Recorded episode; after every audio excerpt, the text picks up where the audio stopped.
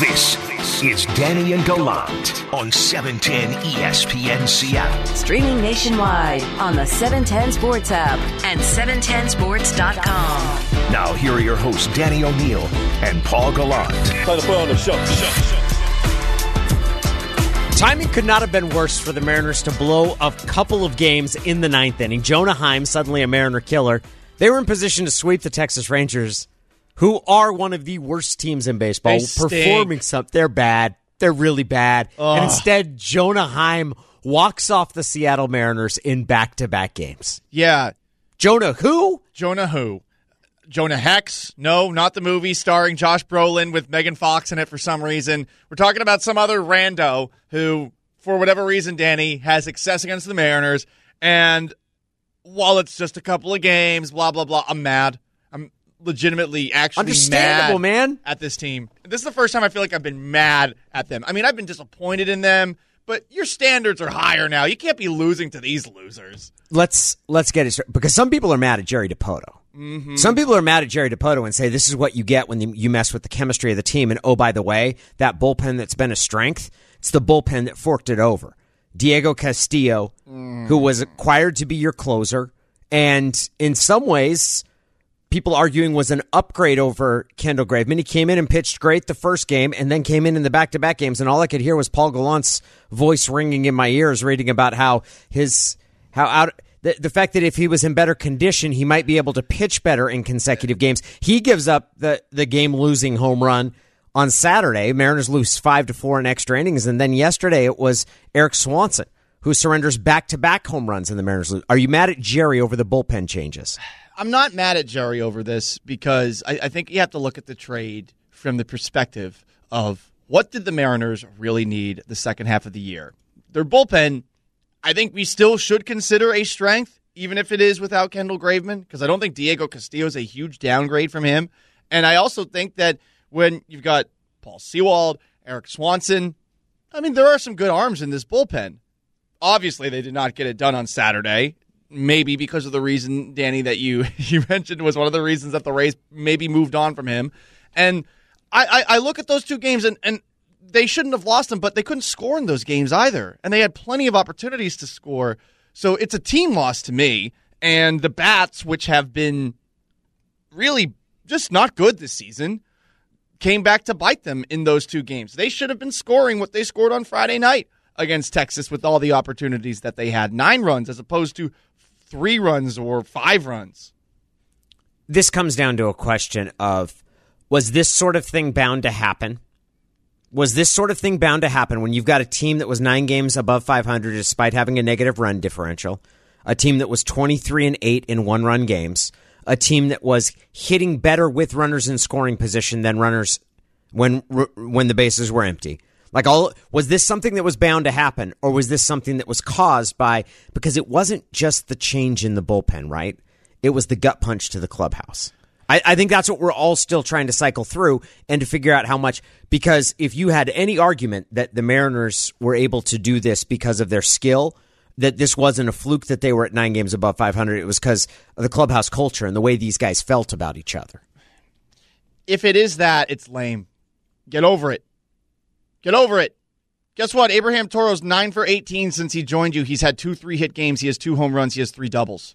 9 for 18. That is better than the majority of the hitters on this team do on a nightly basis. And if you are not looking at that guy and his performance, his addition to the lineup, and acting like that's been a plus, it's been a net plus. We've only seen Kendall Graven pitch once for uh, Houston since he's come in, and it was good. It was one and a third, and it was against the San Francisco Giants, and he struck out the and he struck out three batters of the four that he faced. But Abraham Toro's been really good since he joined you. So Can't can't change how you feel though, right? If yeah, the players in don't that, care if- about your facts. That's true. if if if if the clubhouse feels that they were undermined, if the clubhouse feels like they were sold out, if the clubhouse has their collective daubers down because Graveman was shipped out despite everything he did, we can talk a lot about how it shouldn't be that way and that. But did you mess with something that was working? You've lost four of five now since the trade, right? You've lost four of the five games you've played since then. And I agree. The Toro part makes it confusing because you can't say that, oh, Jerry's goofed in terms of baseball value, right? I think both short and long term, you're seeing Abraham Toro could be a huge part of your team going forward. But that idea that this this knocked a team that was feeling really good about itself and that was winning in part because of that chemistry that that's been altered. Do we give them this weekend then? This was the weekend where they they, they, they get, figure it out. they get a period. Yeah. they get a period. Well, it's not going to get any easier because Texas was where you were supposed to get right. Mm, I know. right? You had a good homestand followed by a downer of a conclusion, and then you go on the road and you're like, good luck, man. You got three against Texas, and you better make your hay there because then you go to Tampa, and then you've got four games against the Yankees. Both of these two teams, by the way, are gearing up for what they believe are playoff runs, and the Yankees are going to be desperate when you're playing them. Yes, they will. And I would imagine they will also be testy, sort of the way that things ended in the last series, because you were braying at them as you won that last game of the series that they took two or three from you against. Look, get over it. It's, I understand, hard to lose somebody in the clubhouse, but they have to realize what they are. Don't they look at themselves in the mirror and say, yes, we are a good baseball team. We are not a World Series contender. Is, is that unfair to ask a, a, a sports team to say about itself? Is it really a belief that every clubhouse with a team above 500 thinks to itself halfway through a year, we have a legitimate chance at a title? Because they don't. They never did. They can't score. They don't have the runs to match with Houston. They don't have the scoring ability to match with with Boston. Uh, you know, Toronto, if they had any pitching, they can score better than you that's what I wonder about. And maybe that's easier said by me watching than being in that clubhouse. But if you're being realistic with yourself, I think you have to think, yeah, this has been a fun year. We're playing really well. But, I mean, we're going to be here for a couple of years to come, and we want to have better chances in those seasons. what's fascinating about how things have turned out here, and maybe fascinating is sort of the the anthropologists look at it, and even that word will enrage people. But I find it fascinating. You can argue that Jerry goofed, and you can equally passionately and and argue that he absolutely has been vindicated by what happened. The people that think Jerry goofed are going to rely upon chemistry and how you feel about things and ignore the fact that A, Graveman would have only pitched in at most one of those two losses. Right? You can't lay both at his at the feet of his absence because he would have pitched Friday in that game and he he only pitched back to back. I think DJ even pointed it out. He only pitched back to back four times this year. And he's certainly not pitching three in a row. So even if you say and he's pitched once for Houston, right? Yep. So so at most you can like and the guy that they traded for him, Abraham Toro, has has has played pretty well. But if you want to say, oh, it was the the camaraderie in the clubhouse, the flip side of this, and you would say that Jerry was absolutely right, is that twenty three and eight is an unsustainably good record in close games. Yep. You're not gonna you're not gonna continue to win three out of four. You're not going to continue to win three of four one run games. Maybe two That- of three, that- but three of four, right? That's that's ridiculous, and it's great that they've been able to do it. But yeah, and sometimes this will happen against teams like Texas and players like Jonah Hex. It's still annoying, but yeah. And, and if you're a bad hitting team, you are not going to be able to calibrate and make sure that you get those hits when there's runners in scoring position. A, a, a team that hits better with runners in scoring position than it does in other situations is probably going to see its average with runners in scoring position go down. That's just a statistical reality. Yep. Both of those things happened over the weekend. So you could say that Jerry is the one who saw this situation most accurately. And instead of jumping up and down and saying, oh, he ruined things, we should all be saying he got a reliever in Diego Castillo that they have three more years of control upon. And it looks like he might have a real find in Abraham Toro the way he's hit here. And he didn't invest more and he didn't, by not making more trades, he didn't put all his eggs in a basket of a cart that was really, if we're being honest, pretty rickety. yeah, like that annoying one that you get at the grocery store that has the one wheel. Got the that makes a wonky third noise. wheel? Yeah, I hate that. Absolutely. It's Danny and Gallant. It's time for us to get to front page news. This this is the front page. Today's top two stories and why they matter. Every morning at 710. Get what you need to know to start your day. Right now. Well, Seahawks training camp, of course, continues this week. It can be full pads today, and they might have a break when it comes to game numero uno in Indianapolis against the Colts because Carson Wentz, the foot injury that he suffered late last week, one that he is trying to make sure it will not require surgery. He is resting it, but Danny, this foot injury involves bones, ligaments, whatever's going on. It does not sound great for Carson Wentz, who might have the worst injury luck in the NFL. So, whenever I hear a player is trying to get through something with rest and he doesn't want to have surgery, what I think to myself is that means he's been told that he probably needs surgery and he's doing everything he can to avoid it because he knows that means the end of his season. If he plays, at the very least, you're going to have questions about how healthy he is against the Seahawks. And if he doesn't play, which I, would say is the more likely outcome here, is that he doesn't end up playing. You got Jacob Eason making his first NFL start for Frank Reich. Or Sam Ehlinger, if Sam Ehlinger somehow beats out Jacob Eason. There's no way that'll happen, right? Like, I know people here tend to hate on Eason, and that's not entirely fair, I think. But Sam Ehlinger is not an NFL quarterback. He's not an NFL style quarterback. I'm with you on that front, even though I like Ehlinger and what he was able to bring to the college level more than I liked what I saw out of Jacob Eason, who is your more traditional quarterback. Assuming that he could throw the ball. Yeah, but he does that stupid barrel roll thing, dude. It drives me Dude, crazy. it was so slow. Well, stop. So slow. Stop. You're not playing Star Fox. This is real life. You can't do this, okay? So, whatever the case, advantageous for the Seahawks. I am consistent, am I not? If someone gets hurt, I am cool with it. Not that I'm cool with the person getting injured. I am just cool with what it does for the Seahawks and their schedule. And you know what? That week one game against Carson Wentz, a lot of unknowns. If it's against some rookie, I'm feeling pretty good about that. We might have an extended preseason. The front page. Although they weirdly aren't that good against backup quarterbacks sometimes. Hopefully that's just a coincidence. Colt McCoy. Yeah, or when Tred- Teddy Bridgewater came in for the Saints and they and they rousted routed the Seahawks. Brett Hundley. Oh, oh, that's not great. That doesn't make me feel very good. I was thinking to myself, I wish I could bet on this, which is a weird expression because it's a gambling story. Hmm. Evander Kane's wife, Evander Kane's one of the better players in the NHL. He plays for the San Jose Sharks. Evander Kane's wife has alleged that he gambled on and even insinuated that he affected the outcome of games he played in. That he, he bet on games he was playing. Wow.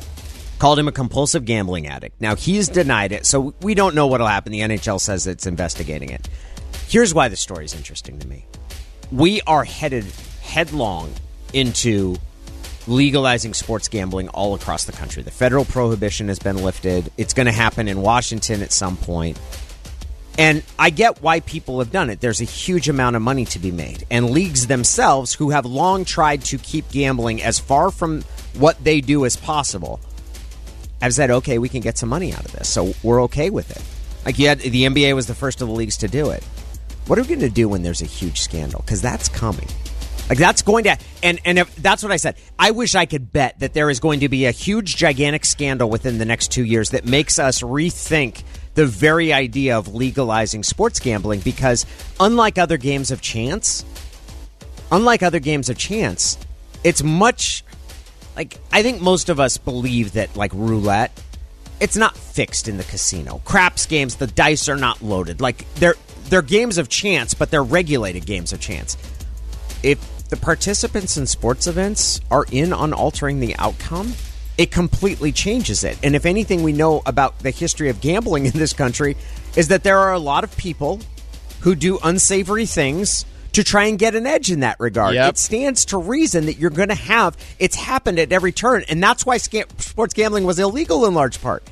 So, we can pretend I, there is going to be a huge I don't know if it's this one, but there's going to be one that shakes shakes our country to the core about how it feels about a sport because of a gambling issue.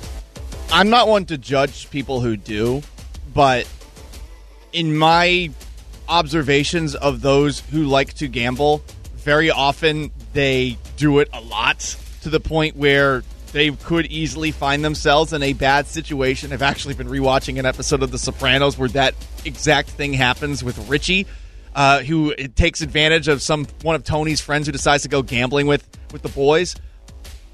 That part of it is something that makes it, I think, yeah, definitely possible for this to take place in a sport. And of all the sports, I, I think hockey is the one where it's most likely. They don't make Why? the most money. I think that one of five players can affect more things than maybe one of 53 in a football probably true. game. I think football's the hardest to affect. I think football's the hardest to change.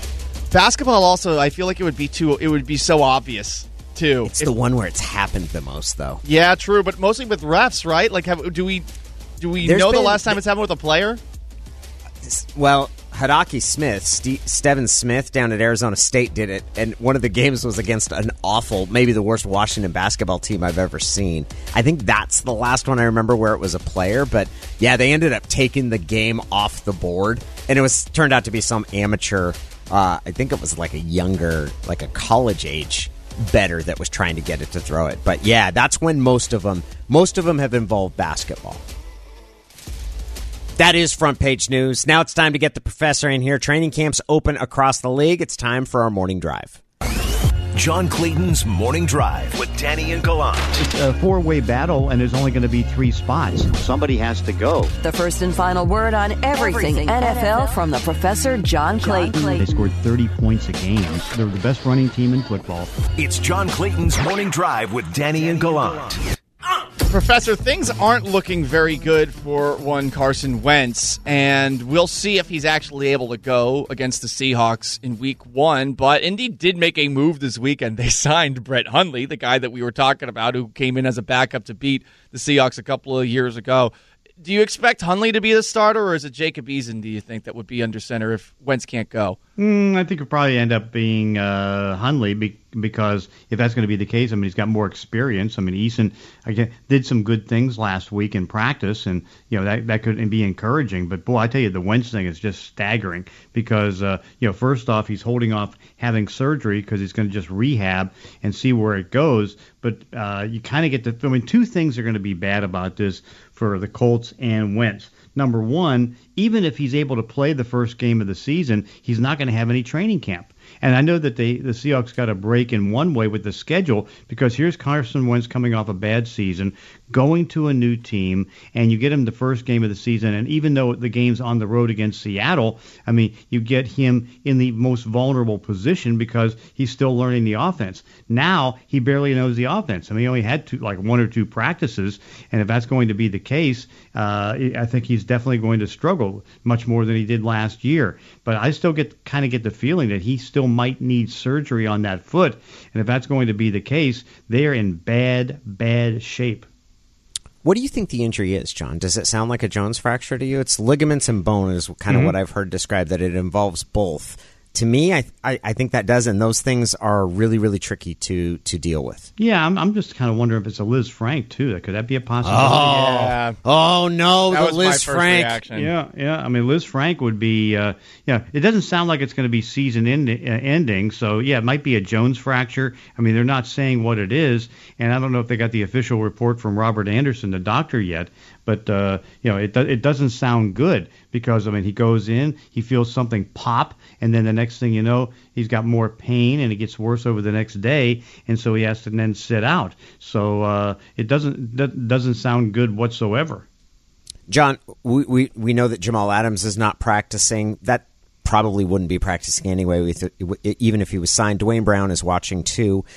Should we start to worry about the the guys who want extensions in terms of when they're going to get under contract? Too early to worry. I mean, it's it's one where uh, you know you're still in your first week of practice. You know, there still seems to be optimism that they can get something done. And you know, I, I didn't think it was going to get done the first week, or I mean, because I thought maybe it would get done like seven or eight days into training camp, and that could be the case. Maybe by Wednesday, Thursday, they can get something done. I mean, obviously they want to get Jamal done first because then you see what cap room's going to be left and where you can go with everything else as far as uh, Duane Brown and that. But uh, I don't I don't think you need to worry yet. I mean, you can see from practice that his spirit seems to be good. He likes it here, and you know it's just a matter if as long as he's not unreasonable in asking for 17 or 18 million dollars, I think something's going to get done and reasonably quick.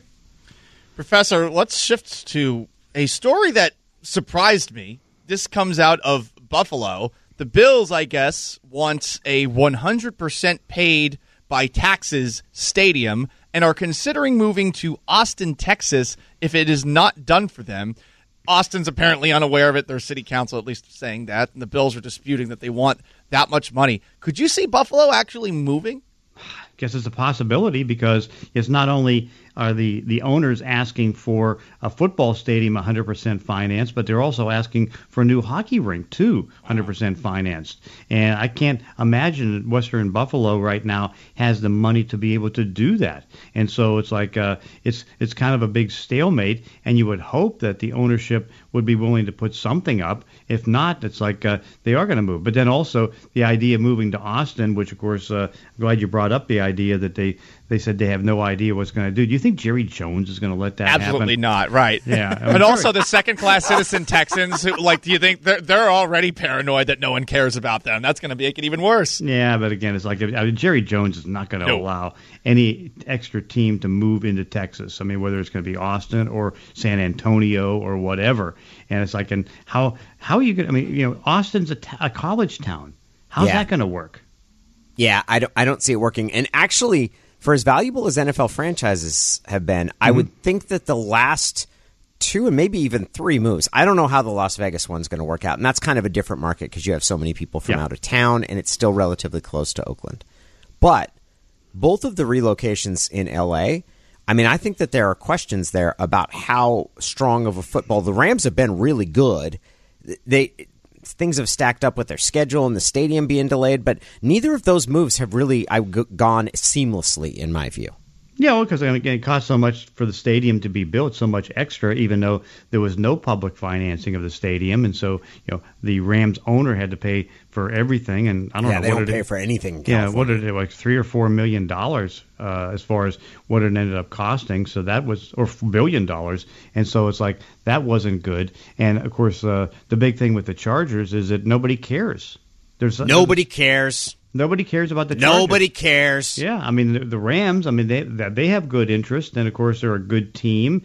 And you know it's like uh, you know like, obviously last year with nobody being in the stadium. I mean each team took a big hit, and then on top of it with the Chargers, you've got an ownership issue because you've got a sister that wants to sell. She's suing uh, the Spanoses, trying to uh, you know get them to sell the franchise because of the losses and everything else, and the deficit on the team. So it's a, a pretty tough situation. And again, the reason that the Chargers moved is San Diego wouldn't do anything for them, wouldn't give one help whatsoever. It's kind of like Oakland and the Raiders. They offered no help in trying to get uh, some new stadium built. And those two stadiums in uh, Oakland and in uh, San Diego were just god awful because of how old they were. Professor, we always enjoy it. We will look forward to talking to you throughout this week. Okay, sounds good. He is the professor, John Clayton. You can follow his coverage of the Seahawks, 710sports.com. Coming up next, well, we're going to haul the Mariners into court. The case against Jerry Dipoto's deadline deals and maybe a defense. One of us is going to offer that. That's coming up next. You're listening to Danny and Gallant Powered through the Alaska Airlines Studios. on 710 ESPN Seattle. Now, here are your hosts, Danny O'Neill and Paul Gallant. Hear ye, hear ye. That is a gavel. Just impromptu using a mug that happens to be here as that. Danny, it is time to bring things to court, as we sometimes do on this very radio, very radio program of ours. Jerry Dipoto's trade. Jerry Dipoto's deadline deals. Do you want to play prosecution? Do you want to play defense? I think my my honest opinion leans more toward I I believe in Jerry's side of it. Like I I, I think that Jerry did the right thing in getting players that extended beyond this season, not giving up prospects that they think will be a big part of things going forward.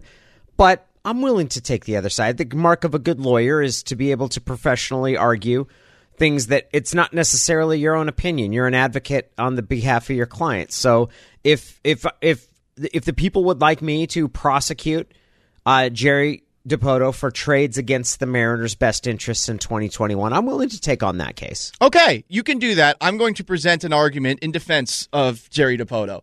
Yes, they have not played well since the trade took place. Yes, they blew two saves on Saturday and Sunday against the Texas Rangers. Things are not looking great right now. But, Danny, Abraham Toro, who the Mariners did acquire, is 9 for 18 with three doubles, two home runs, and has looked very much to be a much needed upgrade for Danny, an offense that still features a negative run differential as this season progresses and does not seem like it is going to get that much better by the end of the year unless they added someone like Toro. Point of order, Your Honor. I, I want to point out that the defense went first here, which is against the, the general standards and judicial practices my of court. this country. This is my the, court. We, we, we, the prosecution is willing to overlook this fact. We just want it noted for the record.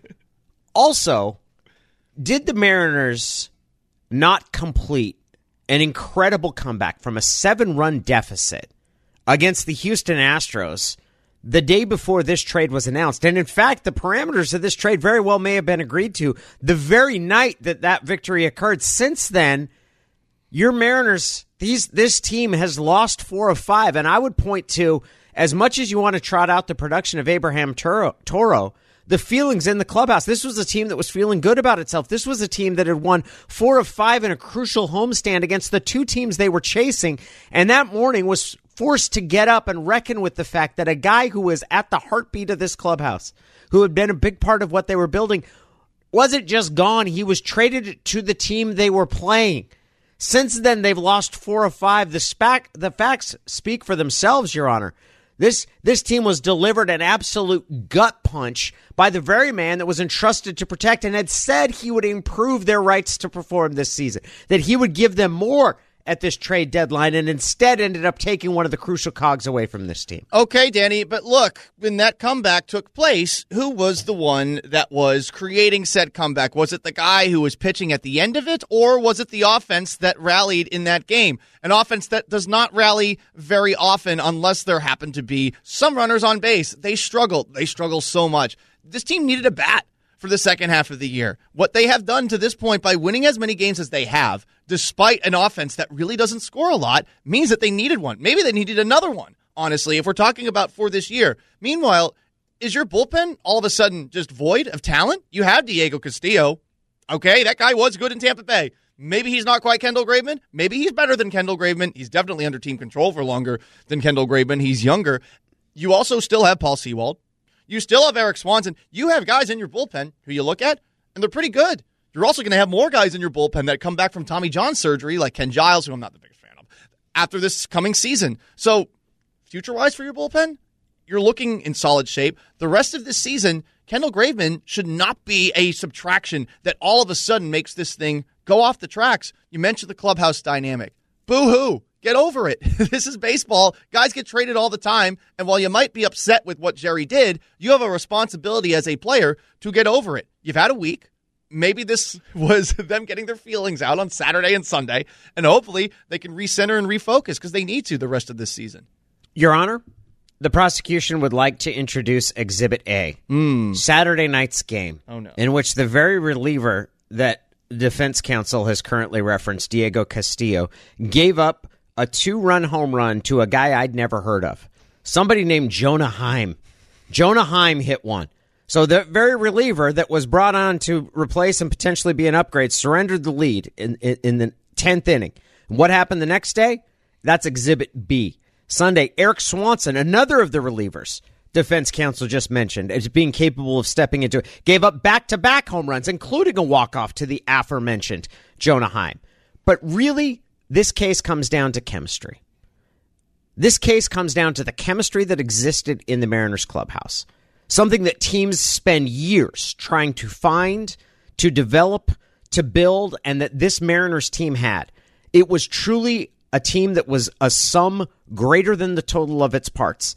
It's why they were nine games above 500, despite having scored scored fewer runs than they had allowed. It was a team that was thriving because of the way that they built. They they played off of each other, trusted each other. That chemistry is the reason that this team was 23 and 8 and that chemistry took a huge hit by the subtraction of Kendall Graveman. And again, the results speak for themselves. Four losses in the 5 games since then. Whatever chemistry they had, whatever chemistry was disrupted by a trade that did it make the Mariners better for 2021? We'll see.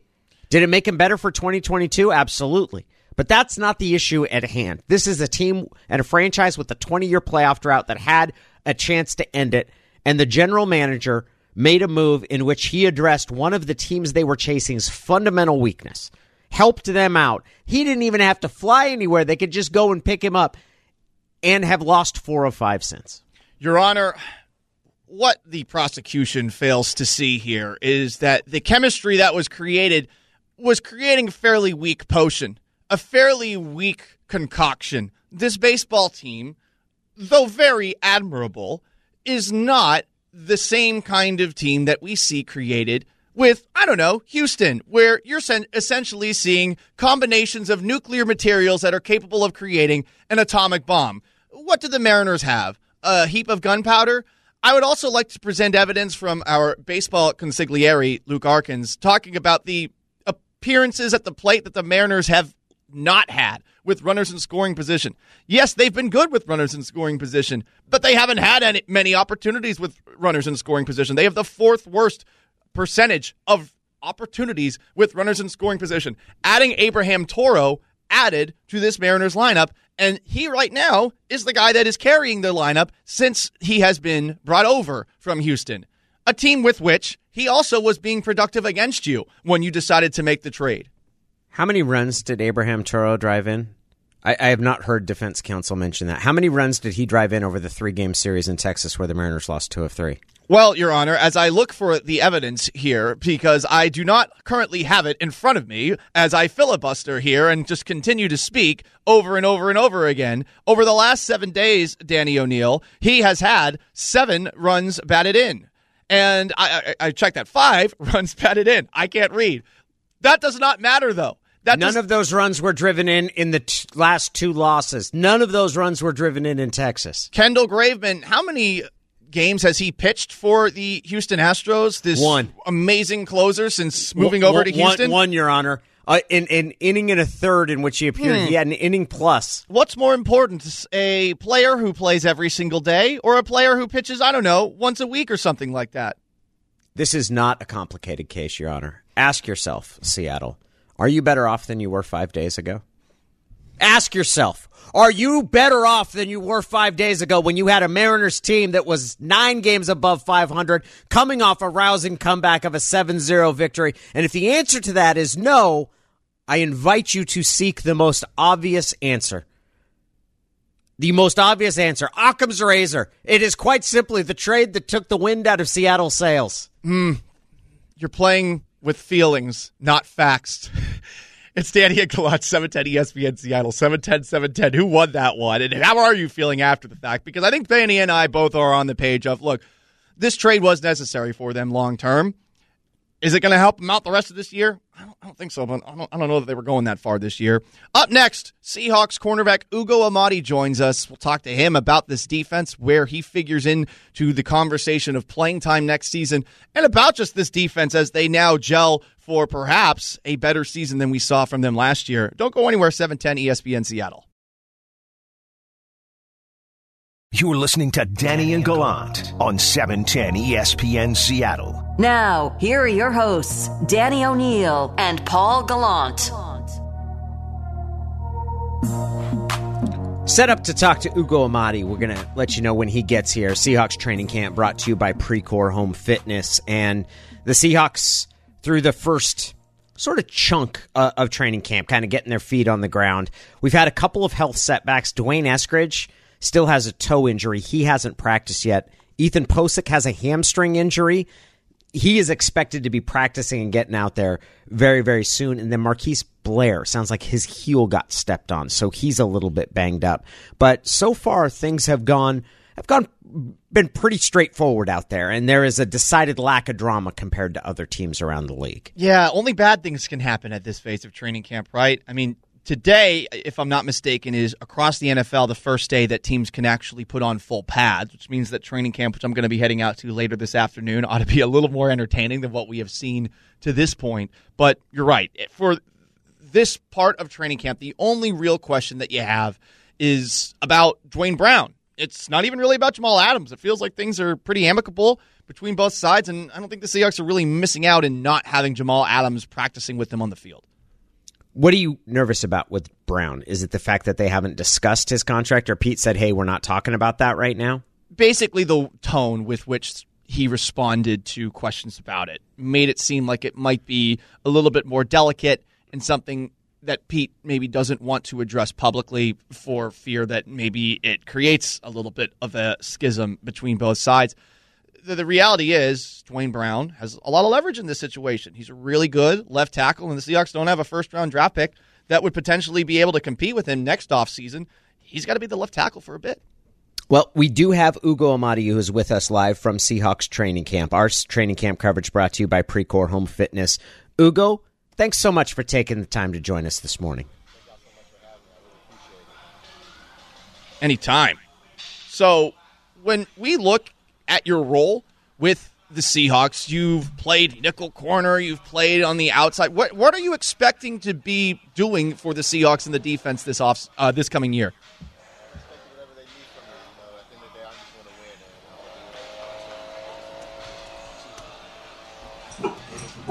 We're going to work to get Ugo Amadi back on in just a moment because right now we, we've got some uh, audio issues. I think right now the levels that are uh, from Seahawks training camp aren't uh, as high as they need to be. So we will we'll have Ugo back on with us in just a moment. The having Ugo competing with Marquise Blair as a as a nickelback as the fifth defensive back, it should be an opportunity to get competition there because it was Marquise Blair's spot last year. Yep. Ugo I thought played exceptionally well in that position and in that competition. I, I, I thought he looked really good last year. This should be an opportunity, maybe even to find roles for both of those guys to be able to to contribute. Yeah, definitely. I mean, right now, I, I, I think you should be open to a lot of different possibilities with that group. You have some young, maybe not the typical size that the Seahawks have been looking for in the past corners, but they have guys that are fast that can break on the ball. And I, I, think Amadi is definitely one of those guys who could be that. And Ugo Amadi joining us again. Sorry about that, Ugo. Appreciate you joining us again. Let's try this a, a second time. Yeah, a little deja vu. I appreciate y'all has, uh, having me on here, my man. Ugo, this training camp having fans back out there, what's that felt like? Oh, it's everything and more, man. It makes you, you know, uh, be thankful for what you had at first. You know, we kind of took for granted. You know, with the fans, we have all that energy. Uh, going out there on the field is just exciting and thrilling. Ugo, to go back to my first question, you probably want to get on the field with whatever way that you can. But optimally, do you want to be an outside corner? Do you want to be a nickel corner? What do you hope to be this coming season for Seattle? Uh, I just hope to be wherever they need me to be at to put ourselves in a position that's to the win. Right answer. Um, you know, I, I, don't really care too much. I just want to, I just want us to win. And, you know, that's the whole, whole whole point of playing the game is to win. So wherever position they need me at, that's what I'll do, and I give them all. Ugo, what have you learned most through your first two years in the NFL? We, we've seen you last year uh, playing and thriving in, in a nickel role. There were some opportunities you had as a rookie. What would you say the biggest lesson that you've taken away from your first two years in the NFL is? Uh, the biggest lesson I've taken away from my first two years was definitely playing with confidence, playing with that swag, and um, and being yourself. Uh, you can't play like somebody that you look up to. You can kind of take bits and pieces and add it to your toolbox, but you got to definitely be yourself uh, because that's the only way you can go out there and strive each and every play is just being yourself and playing with that confidence. And, and, you play the position where I think confidence might be the most important because if something bad happens out there, you have to shake it off immediately, and you also have to have the belief that no matter who you're matched up against, that you can stick with that guy. Exactly, that's 100 percent it. Having confidence, having that short term memory, and get back to the next play because something good can happen in the next play. You won't even know if you're still dwelling on the last play. Do you have a Ugo trick? Is, do you have a trick to perhaps moving on? Say something bad happens. Uh, no, I don't. I don't have no trick to it. I just I just brush it off and look look to hope for the what, what happens to the next play. Run the football. Something good's gonna happen when I run to the football. We're talking to Ugo Amadi here. Uh, Ugo Tre Brown is someone who who is new to the team. What have been your impressions of of his play so far? Uh, my impressions on Tre uh, so far, he's very confident. He's very twitchy. Oh man, he, he loves to be around the ball. You know, whenever he makes a play, he gets really, really jacked up, and that's really huge to see. You know, that's really huge. I mean, he loves what he's doing. It was great to see him when he was at Oklahoma in those Big 12 championship games, doing some of the big things that he did. What I've noticed, Ugo, being out there is just how long Ahkello Witherspoon is. I mean, that guy, he's got all sorts of size. Feels like he could reach up 10 feet tall with those arms of his. What have your impressions been of him? Yeah, I've been watching Spoon since he was in college. We played against him in college, and I knew he was a part of a great secondary um, when we were all in college together. And um, I, I, know he could. I knew he could cover it, especially when he got to the NFL. And his his DB coach in college was my DB coach in college as well. And we all knew he could always cover, man. So I'm not surprised at anything I see from him, just because I knew about him in college. It's been a fair amount of turnover in the secondary. Jamal Adams was new to the team last year. Shaquill Griffin, who'd been a veteran, he moves on to Jacksonville this year. What's the personality of your of your defensive backs room? What what's the personality it's taken on? Uh, the personality is still the same. You know, we're still all laughs and jokes, and then when it's time to get serious, we get serious. Um, I don't think much has changed. You know, we all we all love each other, and you know, we all play for one another as well, which is the biggest thing. Jamal Adams is somebody who seems to have an infectious personality, and while I, I know right now things are being resolved between the Seahawks and him, but you still see him out there, and it feels like he is all over the place, being the personal uh, mini cheerleader that everybody on this team needs to have. What's that personality like for you, and do you guys maybe struggle to match that energy that he's able to bring every single day? Man, that's my dog, man. I'm telling you, that dude has a switch. Like when you turn on your light when you come in your room, I mean, as soon as he steps on that field, like he's his energy and his just swagger, all his confidence is through the roof, man. And it's just like he sweats, he, he sweats too much, you know, being so jittery. You know what I mean? but that's my dog, man. I love him to death. What does that mean for a team when you've got a guy like that? Oh, it means everything. That means he's going to cause some havoc, and that's that's going to open up uh, plays for other people to make around him. One of the things I like to ask, and this is appropriate given that we're talking about Jamal, what is a defensive back like more, an interception or a sack? I mean, you could take either one because those are hard to come by these days. you got you got to choose one. you got you got to choose one. If I had to choose one, I'm definitely taking the interception. Uh, that's me personally. That's because you could probably run it back. yeah. so it's more than just interception me, but for others it may be different. But yeah, I, you know what I would do. you want the ball in your hands, yeah. Ugo. It's gr- it's great to talk with you. We're looking forward to watching not only how you compete throughout training camp, but what happens in this upcoming season. And thanks so much for joining us. Thanks, Ugo. I appreciate y'all. Y'all have a blessed day. All right, that is Ugo Amadi, a member of your Seahawks secondary. Our Seahawks training camp coverage is brought to you by Precor Home Fitness. We got Brock Huard joining us next, and we'll have some questions to ask him, starting with which injury should we be most worried about? That's ahead.